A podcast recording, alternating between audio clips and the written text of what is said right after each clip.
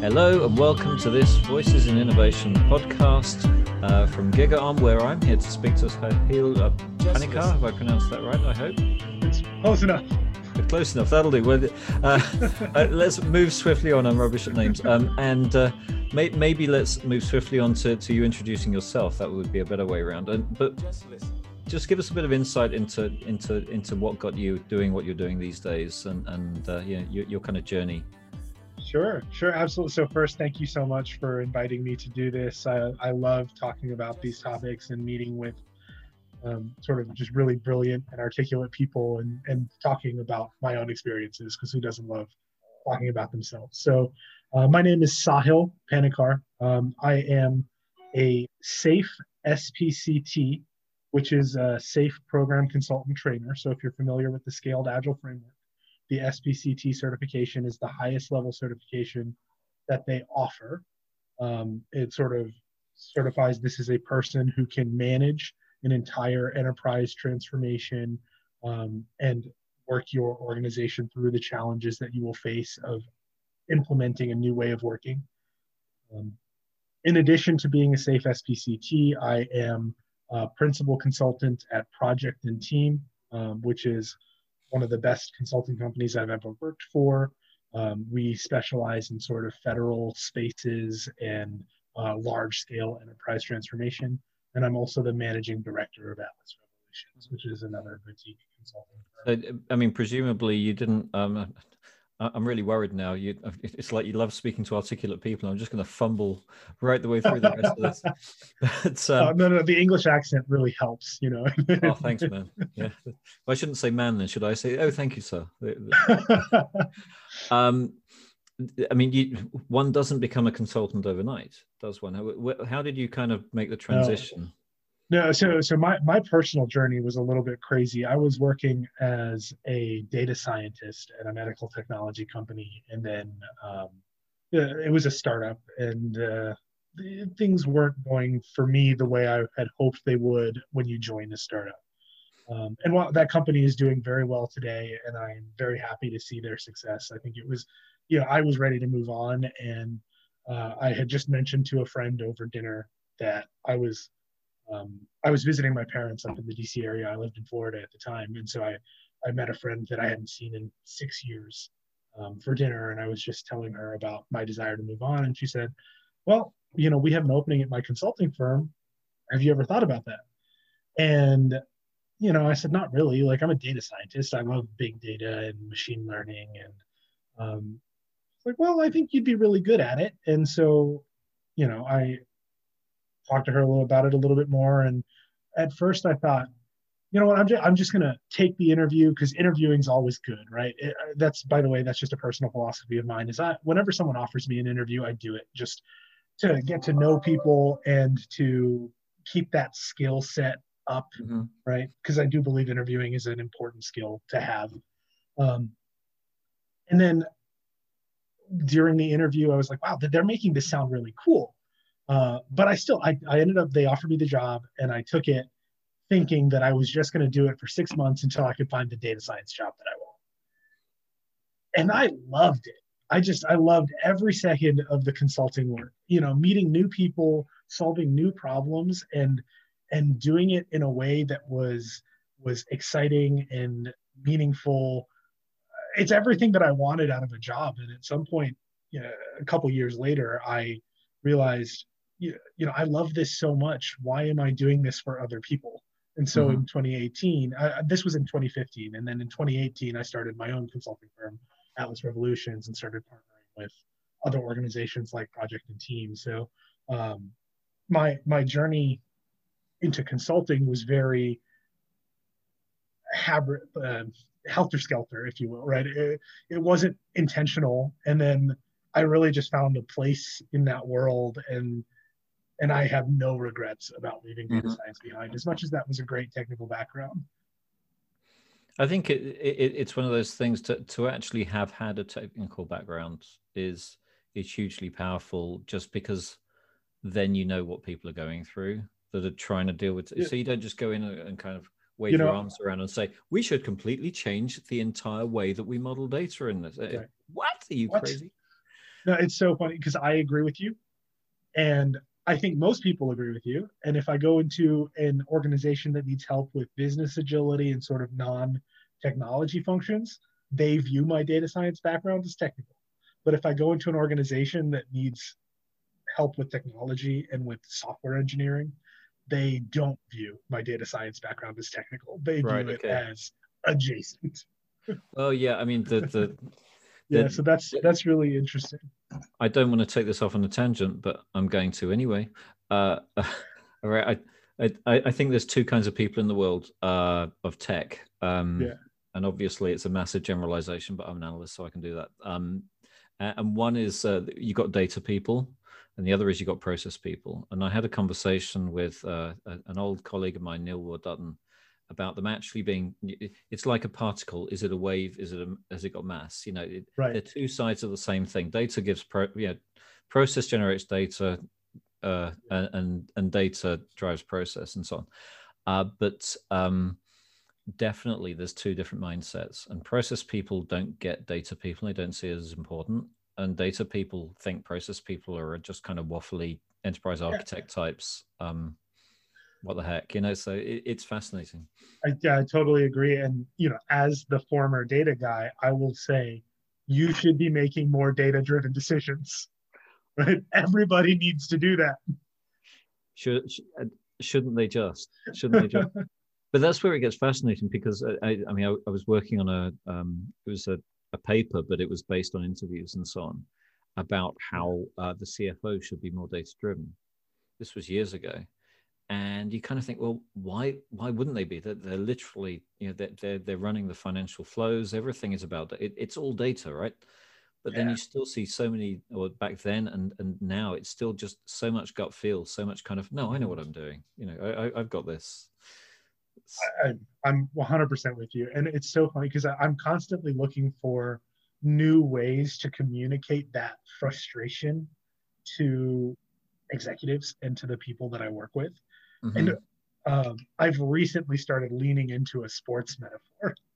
Um, and, and, and for a lot of people, it works really well. And, and, not everybody's into sports, so it's not a universal. But I, I, see a lot of frustration from people, like when they watch American football, right? They watch the NFL and they say, "Why don't more people go for it on fourth down, or why don't they go for two after a touchdown?"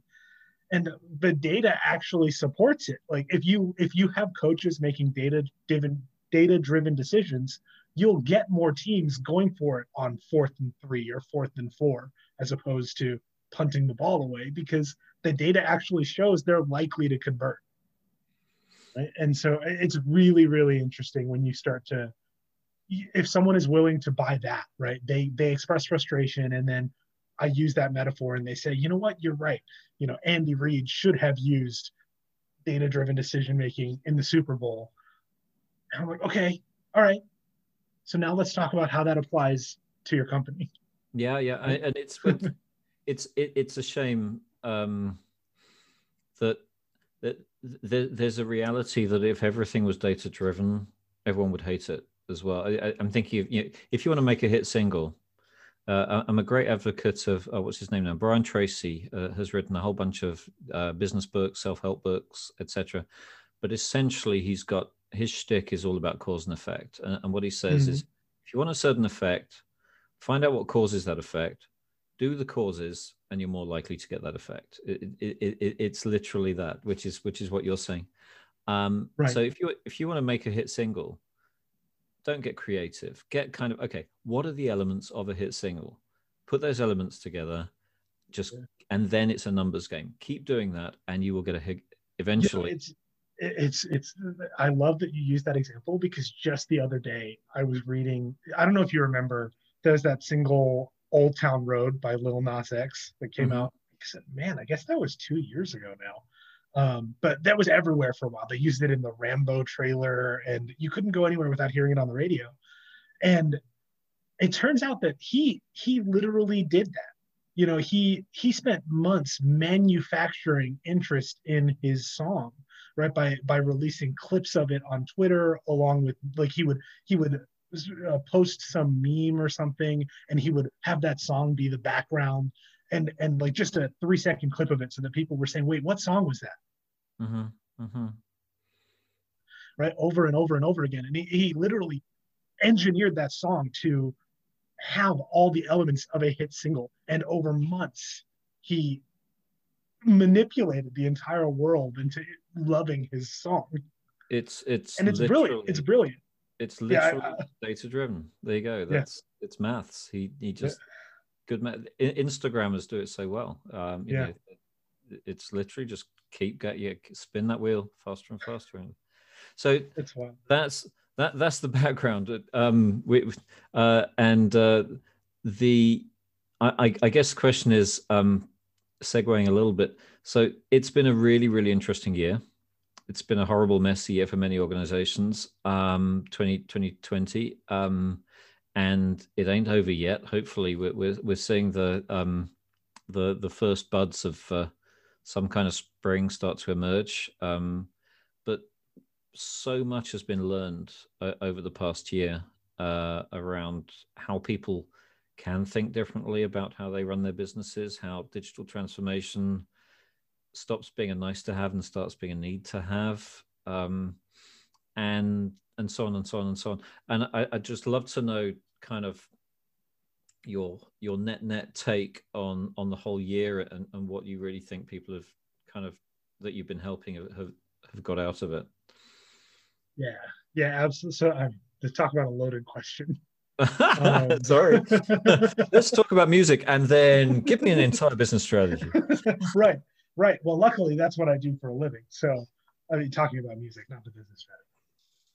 Um, you, you know, you're absolutely right. We we have seen this massive investment in digital transformation over the last year, right? And I think I, I don't even need to talk about why digital transformation is important, despite the fact that in 2019 that was probably 80% of what I talked about because organizations didn't understand the value of that investment. But mm-hmm. now mm-hmm. we've all been living it for a year, right? We we understand how hard it is to stay connected and productive and aligned when everybody is working remotely, right? And you need digital transformation in order to enable your people to be successful in this world. So so when we talk about how is it gone, right? It's sort of important to separate two types of organizations. We have organizations that were able to go 100% virtual or 99% virtual or 95% virtual, however you want to describe that. And they're the ones that will, you know, they receive tremendous benefit from digital transformation. Uh, they invested in a little bit of cloud infrastructure and they were able to carry on business as usual. Uh, I have a few clients like that, and we can talk about that. But what I think is really interesting is those really, really big or complex organizations that were not able to go 100% virtual. Um, and so I, I, can't get into super specific details about some of my clients because they're in the defense space. Um, but what I can say is that I have clients that are in the cyber physical world, right? They're building uh, hardware products that have tremendous software components, right? Whether it's just inter interconnectedness like the Internet of Things, or it's, hey, we have, I mean, just imagine, you know, we just landed the Perseverance rover on Mars, right? And so think about something like that. That's a gigantic piece of hardware, but the software to be able to communicate with it and, um, you know, make mm-hmm. changes and dynamically react as we get, you know, knowledge from Mars. Needed, that, that's needed, tremendous. Yeah. It needed more than 640k of RAM. I'm pretty confident. Probably just a little bit more. Um, so yeah, so we're, we're building systems like that, super complex, uh, highly regulated, um, and where it gets really interesting is that in a lot of cases classified, right? And so what you might discover is that for a lot of organizations, all they have to do is adopt a little bit of cloud infrastructure and they can invest in Zoom or WebEx or something. And, and people can, you know, hey, I did some work, I pushed it to the cloud and it's good. But with classified material, you can't just do that, right? Mm-hmm. You need classified networks, right? And security around that communication. And so the first thing um, we did in in that kind of environment was make a significant investment into being able to work remotely, right? We had to build the infrastructure to be able to do our work, right? And that's it's something that we got maybe a little bit of pushback on at first, just because it was a significant investment. Like, we didn't budget for this, right? Mm-hmm. But as soon as that light bulb goes off, that hey, we're not going to be able to do anything mm-hmm. if we don't make this investment, right? You realize that's the right thing to do, and you just start working. And, so, and, go ahead. And to to be clear, the um, you're you're working with in in kind of high trust, zero trust environments. Um, so as yeah. you say, lots of classified material. A lot of the things that uh, more general organizations are dealing with, like in, in application secrets management, or you know, just uh, whether or not to use VPNs and so on, they're they're semi-optional uh, in that you've you've got to do them, but it's there's always that conversation of do I have to, and so you're going. You know, there's a little bit of going around. Like yeah, like absolutely. Who hasn't in a general organization emailed yourself a work document from your work to your mm-hmm. person? Just right. Yeah, Who hasn't where, done that? Right. Whereas, so the, the the stuff that you've been working on, it, it the, the, the this right. stuff is mandatory, but then that yeah. also gives you it applies to the general organizations because it says, look, if you're if you're wanting to do everything absolutely right, this is what right looks like, and therefore you can and then you can flex from from what you know absolutely right looks like. So it, it gives you the the kind of the template. It gives you the blueprint. Yeah, you're hundred percent right. This this is what the best practice would be. This is yeah, what exactly. perfect looks like, right? This is how you have you know, if you're worried about corporate espionage or, or anything like that, this is what you would do. You would make mm-hmm. this investment into secure communication networks. And, and, it it also becomes the starting point rather than the end goal. So we can talk about trust, for example. Uh, and I did some work on um, uh, cloud. I mean, that sounds ridiculous. I did some work on cloud. They're like, yeah, everyone's done some work on cloud. Let me let me re, let me uh, make that a bit more specific.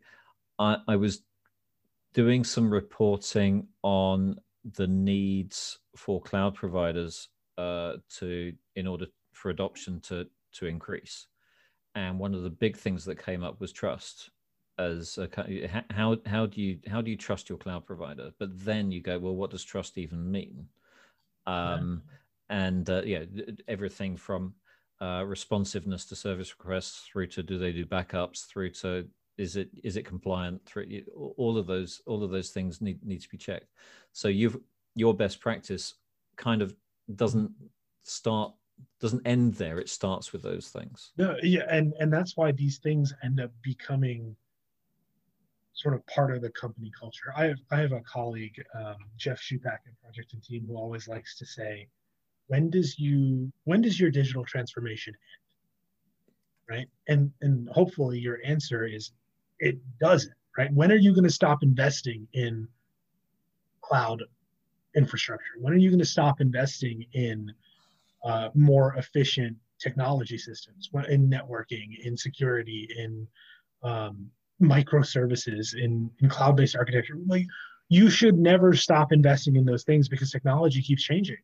right? Mm-hmm. And we're always going to find new ways, and hopefully better ways of doing those things, right? And so theoretically, your digital transformation should never end. And that that that is a cultural attitude that we have to embrace that it's not a conversation that starts and stops with okay what's the investment how much is it going to cost and how long will it take mm-hmm, mm-hmm. right because if you're looking at it that way you're kind of stuck in that old project mindset and you're not realizing we're in a new world we're in a new way of working where it's not okay how long is it going to take? It's what do we need to do to enable future success?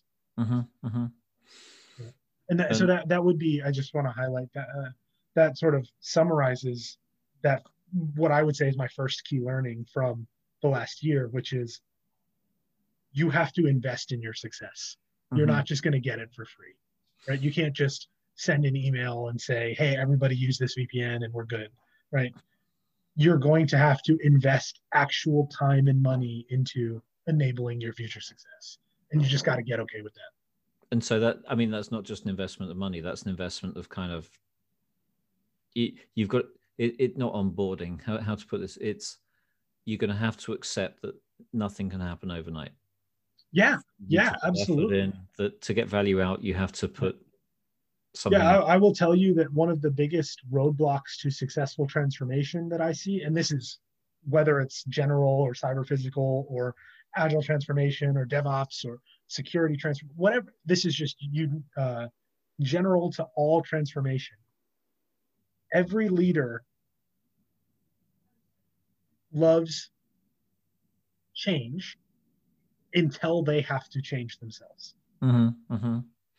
Right? I cannot tell you how many times I have gone into an organization and worked with a C level executive or one level down from the C level who said, Yeah, that's great. Let's do it.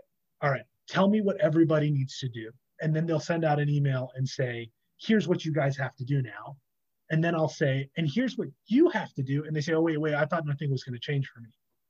Right. But they say, I still want my you know weekly status reports and um, budget cycles and forecasting models and whatever else right they're like i want to keep doing what i did that enabled me to get into my position right i was so good at that and i was so successful at that that i'm now the you know cfo of this company i don't want to change. Right? That's that's really interesting. There's a there's a i'm gonna i'm gonna fess up here. There's a standard thing that we say uh, as a kind of blocker to progress, which is uh, have you got management buy-in or you know board level yeah. buy-in or six and it's always about buy-in. And and to your point it's like oh they've just got to agree that their minions have to do some stuff this is that it's not about buy-in it's about them kind of yeah. accepting that they're going to be the ones that are doing the work and doing the shifting of One hundred percent. So I, I will say I've also been guilty in the past of saying, "Do you have management buy?" In? Right before I take a contract, or as soon as I go into a new client and we're starting to do a transformation, I have said, "Do you have you know X's buy-in? Do you have so and so's buy-in?" And I have changed my language now. I said, mm-hmm. "What is their commitment?" right? That's that's the question I'm now asking is what is management's commitment? Is mm-hmm. their commitment just that they will support in finger quotes support the transformation or is their commitment that they will actively participate they will attend meetings they will um, get feedback and make decisions mm-hmm. right? I, I, I want to get because you said that's just your first uh, uh, learning, uh, and I want to get to the second one. But before I do, do you know the expression about the chicken and the pig? Yeah, I haven't heard that in a long time. Yeah, yeah. yeah. So it, yeah. It, it's that one, and and for the audience out there, I hope everyone's heard this before. But it's the chicken and pig and eggs and bacon. So the the chicken's involved, but the pig's committed. And what I've been guilty of is just checking for involvement and not checking for commitment. That's uh, right. Yeah, yeah, absolutely. The I will take that lesson on board. That's so long. Um, yeah, absolutely. So what we're trying to do, right, is make sure that everybody's a pig. You're committed to making breakfast, right? You're not just involved. Mm-hmm. Um, so, so I mean, to your point, let's go back to some of my other key learnings around working in in this environment. Um, again, in this context of being in classified environments and cyber physical systems, we had to recognize that some people just have to be on site, right? And you can call it essential if you want to, but there are some people that, because the work could only be done in secure sites, right? The, because you can't take any of the knowledge out of the room, you can't connect it to an external machine to send it to your email or anything like mm-hmm. that. So you have to be in a secure facility to do the work. And that means unless we are going to invest in making everybody's home offices secure, which don't get me wrong, it is something that we talked about. Um, people have to come on site. And so we had to make another investment in how do we do that safely, mm-hmm. right? And we had to, you know, because that's another thing that I will say I, I worked with some organizations that kind of said it's up to the individual to be responsible, right? It's we need them on site. This is their job. They have to come in. And I will say that the most successful organization, the most successful organizations are the ones that said, okay, yes, we need these people to come in, but we have a responsibility to make it as safe as possible for them. Mm-hmm. right? Mm-hmm. Because someone who's worried about whether or not they've just contracted an illness or a virus is not focused on the job, right? If we want their best effort, we need to make sure that they're not spending any mental cycles on, oh man, have I made a huge mistake by coming into the office? Mm-hmm. Right. And so we made an investment. And it's it, obviously it's not perfect, right? You cannot 100% guarantee a quarantine safe space, right? But what we what we did do is made it so that you only had to come in when it was absolutely essential for you to do that. So we got really good at having conversations around classified subjects, right? So everyone knows what you're talking about, you just can't say the words. Right? And then when it was time to build a prototype or um, when it was time to plug something in, someone would go in and we offer testing, we offer you know hand sanitizer stations, we offer masks, we offer um, all of that to increase their their safety on site. And we encourage, you know, if you have been out in the world, don't come in. We'll find someone else to do it. If you have a potential exposure, don't come in. We'll find someone else to do it. Right. And so that is another investment in cross training. Mm-hmm. Right. We we put more effort into making sure that other people are able to step in if needed. Maybe not at the same quality level, but good enough to get us to our next round of testing. So that um, so that that you've triggered three thoughts, and I'm I'm kind of queuing them up. I'm bound to forget number three, so I'll get them out of my head first. The first is low code solutions. The second is risk, and as I said, I've forgotten the third, but I'll come back to it. um, but uh, we, I've been doing uh, a lot of work around. Oh yeah, the third is champion skeptic. I'll, I'll come back to that one. Um, so um, the I've been doing a lot of work with with a colleague with Michael Delzer uh, uh, around uh, low code at the moment, and I know a lot of the low code vendors have released products now very quickly that are exactly that. They're, they're the checklist of you know should you go on site kind of checklist, um, and, and that can be very helpful to people. So that get that one out of the way. The um, champion skeptic I'll mention uh, second because if this is about change management, um, it's a minor claim to fame of mine. Uh, but when we, when I was working on a secure site, uh, helping with network management systems, um, our job was essentially how we could move to a non-remote operating model, i.e., a lot of network equipment is out on remote sites, and you don't want to be going off to multiple remote sites to manage it when you can do it all from a, a NOC, you know, Networks Operations Center. So, so we were doing it the other way around, and you're absolutely so you can't move to 100% remote model anyway because complexity because yeah. you know, it's not just safety it's just you know, some stuff can't be done remotely. Old old equipment can't be operated remotely. It's it's as simple as that. Uh, however much you try to screen scrape or you know rs232 yeah. links to it or, or whatever. And and also yeah some jobs are just kind of you're not adding any value by doing it remotely.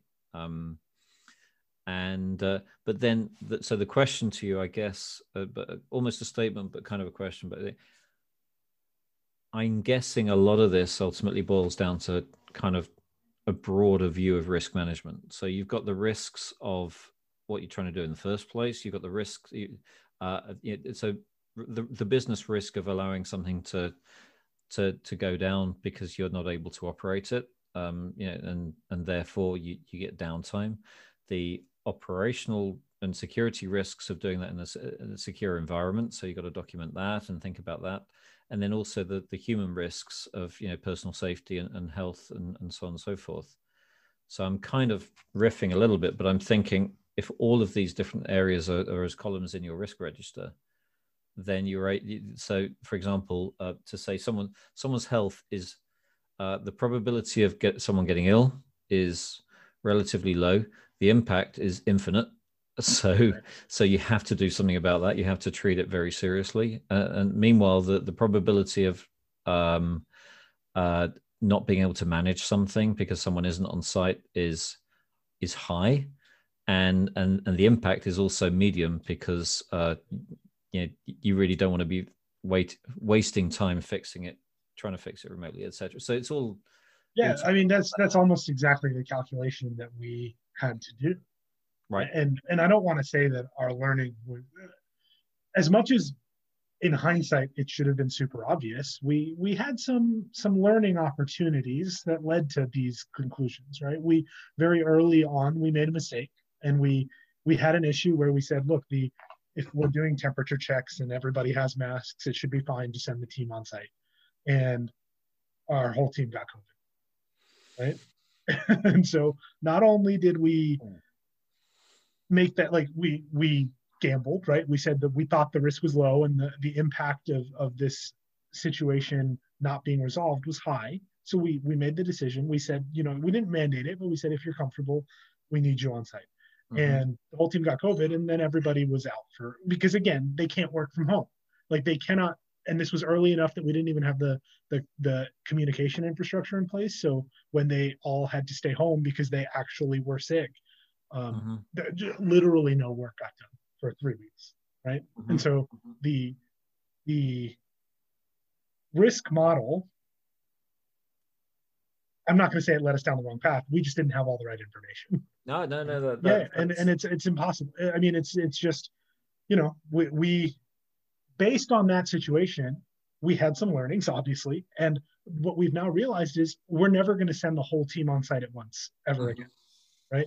What we have done now is we have more alignment conversations where the team is all on the same page, but we're really sending in 25 to 30% of the team on any given day so that some stuff is getting done, but we're minimizing cross contamination exposure kind of and this, opportunities. And this is why the risk register has to be a living document because you discovered something new, you dealt with it, and uh, and you evolved to yeah. to, uh, to to manage it yeah i mean and uh, uh, don't beat yourself up by the way. It, these these are such weird times.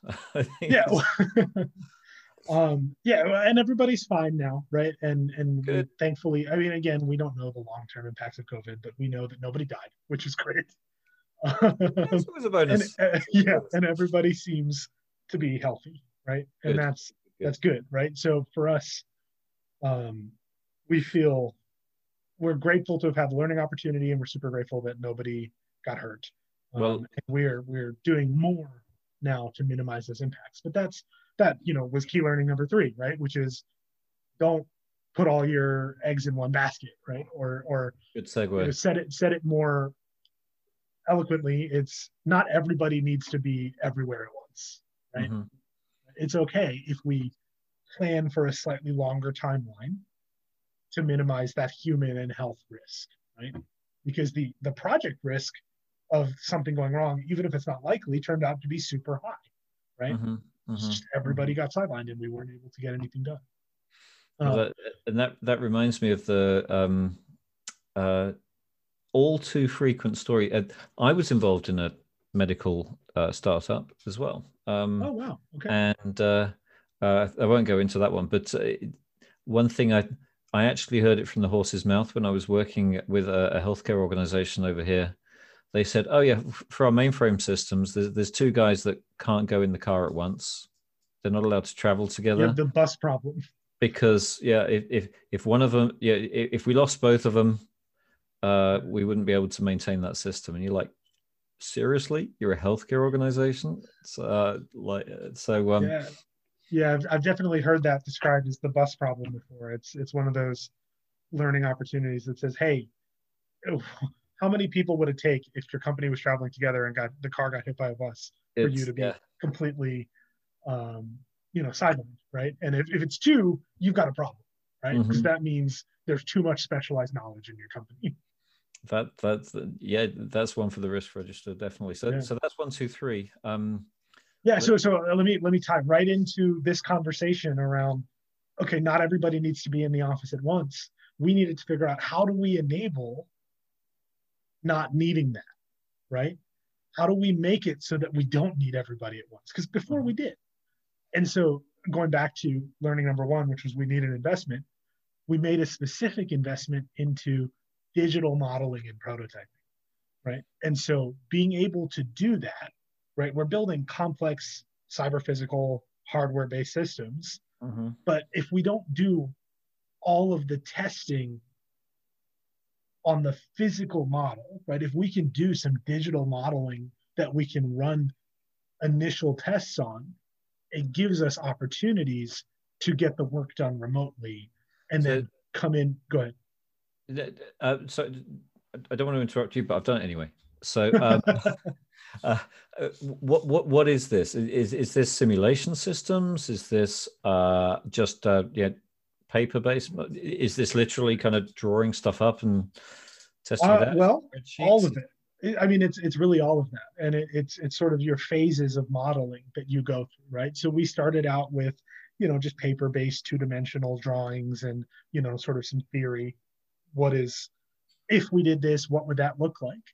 But mm-hmm. then we started to invest into 3D modeling, right? And so you can start to actually design a system um, and and imagine the hardware components that go into it, just like just like an architect or um, a mechanic might use mm-hmm. CAD mm-hmm. to design something. We could do that, but then you can start to do architectural modeling, right? Which shows your your architectural components. I'm sorry. I'm sorry. I, have used architectural in two different contexts now. Originally, when I said was talking about CAD, I meant a builder, an architect.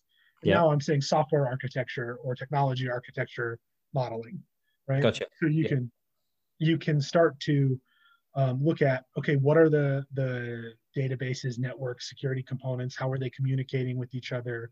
Um, here's the physical component. This is tied to this software component via this technology, and then this integrated system all the way over here uses a different technology. How do we tie those together? Are we using APIs? Are we using um, some sort of unique uh, remote um, networking system, whatever that might be, right? So, so you can build those models, and then if you have smart enough technology, right, in your modeling systems and softwares, you can run hypotheticals, right? You can look at your failure points. You can look at uh-huh. if we made this change, how would that impact the rest of the system? Um, so the need for that kind of software is is really high. Um, just you know um, there's no i don't, I don't want to get into a tools conversation specifically um, but i will say that there's n- nothing out there on the open market today that does everything that i'm talking about. Um, there are a couple startups out there that are getting there um, and then there's a bunch of you could use like a tool stack to achieve these results. Um, i'm working with a startup called triple dot engineering that has an architectural modeling system mm-hmm. um, that they're prototyping called Lunar, um, which I am really excited about. Uh, I don't know that it will be useful on a large scale enterprise um, in the next couple weeks, but hopefully, you know, it's something that large enterprises will be able to adopt in 2021 that mm-hmm. will allow them to do some of this initial early phase testing for cyber physical systems. And it kind of, well, there's a couple of directions it kind of reminds me of. One is the kind of uh, uh, Jama software uh, that do the kind of mm-hmm. requirements management, but then they go into CI/CD, uh, yeah, kind of stuff. Uh, but then also you've got things like the the infrastructure as code, Terraform, you know, Puppet Chef kind of stuff, uh, which enables you to kind of yeah model, so combining those things would then... be that tool stack that i'm kind of talking about gotcha. right? That would create like you'd have the ability to go from system to system and say all right between these things we have an idea right? If we look at the visual model over here and then look at the CI/CD tool over here um, we can kind of see how that downstream impact will play yeah, no, I, I, well, interestingly, and and it's a complete digression, so let's not go down this rabbit hole. But uh, uh, I I'm fascinated to see where the CI/CD type tools are going next, because they're looking to create umbrella structures over the top. They use you know value stream management or you know, uh, uh, terms about the governance layer. Yeah, but actually, yeah. I've got more. The whole requirements to value mm. thing doesn't doesn't exist in a solid way. There's a couple of vendors that do the collaborate. Yeah, yeah. I mean, you can see um, product lifecycle management tools are going the same way, right? That they have, like Jira is probably the single most common team management yep. tool out there, right? And they started off just for individual teams, and then they created Jira portfolio extensions, and they wanted you to buy this add-on so that they can help you manage your entire strategic investment. And then, like you said, CollabNet VersionOne is out there. They're a phenomenal tool for whole portfolio lifecycle management and visualization. Um, and it, yeah, to your point, it's just how those those technologies have changed over time is sort of driving how the deployment and CI/CD tools are moving as well because they're going to want them to integrate and they're going to want them to you you look there, there's no organization that's not going to want one tool that will do everything right? And so i think that's where we're going to see things go is these massive integrations between we we did this a couple of decades ago and we'll, we'll do it uh, yeah we're, we're ripe for that consolidation to happen yeah. i'm sure. And uh, as I say, it's a bit it's a bit of a rabbit hole, but it's um, I think it's fascinating just to reflect on the fact that there is so much complexity caused by the the tools that are supposed to help right now. 100%. And I speak to organizations and they say we don't want to be the best in the world at managing the tool sets. We want to be the best in the world at doing online travel or uh, mm-hmm as you say, building space shuttles or or whatever it is. Uh, that that's what that's where we want to have our expertise. So, so I, I, am going to jump in here because there's there's a uh, a little mantra that I have that it's kind of shocking how I've had to pull it out at every client I've ever gone into, which is don't let your tool drive your behaviors. Mm-hmm. You need to use your tool to enhance your goals. Otherwise, right? it's the wrong tool. Yeah, yeah absolutely. 100%. Literally over and over again, I go into an organization and I hear someone say, well, this is what we need to do to make this work in Jira or to make this work in VersionOne or Rally or whatever tool they're using. They're going to say, well, we can't. I get that that's what we're supposed to do, but because we're using Rally, we have to do this instead. No, stop, right? If if you have to compromise your execution process for your tool just don't use your tool for that. It's not the right tool. Mm-hmm, mm-hmm. Right? That tool it has many great purposes, but for whatever specific action or outcome you're trying to create, there's another way. I, I quite agree, and I've had that fight with yeah, way back in SAP days when it was all ERP, and they said, yeah. "Don't worry about how your business, how you want to operate your business. Do it the way SAP tells you to operate your business." And of course, you can get you can that if if you're um, if you're building a if you're running a warehouse, there's going to be a best practice of how to run that warehouse, and mm. but it's not it, it's not the eighty percent; it's the twenty percent that actually differentiates you. Because a pharmaceutical warehouse is going to be different to a so and so that, and and to just assume they all have to fit exactly the same mold is is what's broken businesses in the past. Anyway, anyway, we need to we need to get on. This is turning into quite a long podcast. So, uh, but uh, sorry I'm, about I'm that. I just love to talk. I'm no, sorry. no, no, no. You, it's I, I clearly, I, I think it takes two to tango on this stuff. Um, so, so that's number four. Um, um, and uh, and and and I believe there's five. So, so yeah. yeah uh, okay. So let me just let me just jump right in. The fifth key learning is um, strategic planning requires everybody it requires dedication across your business functions.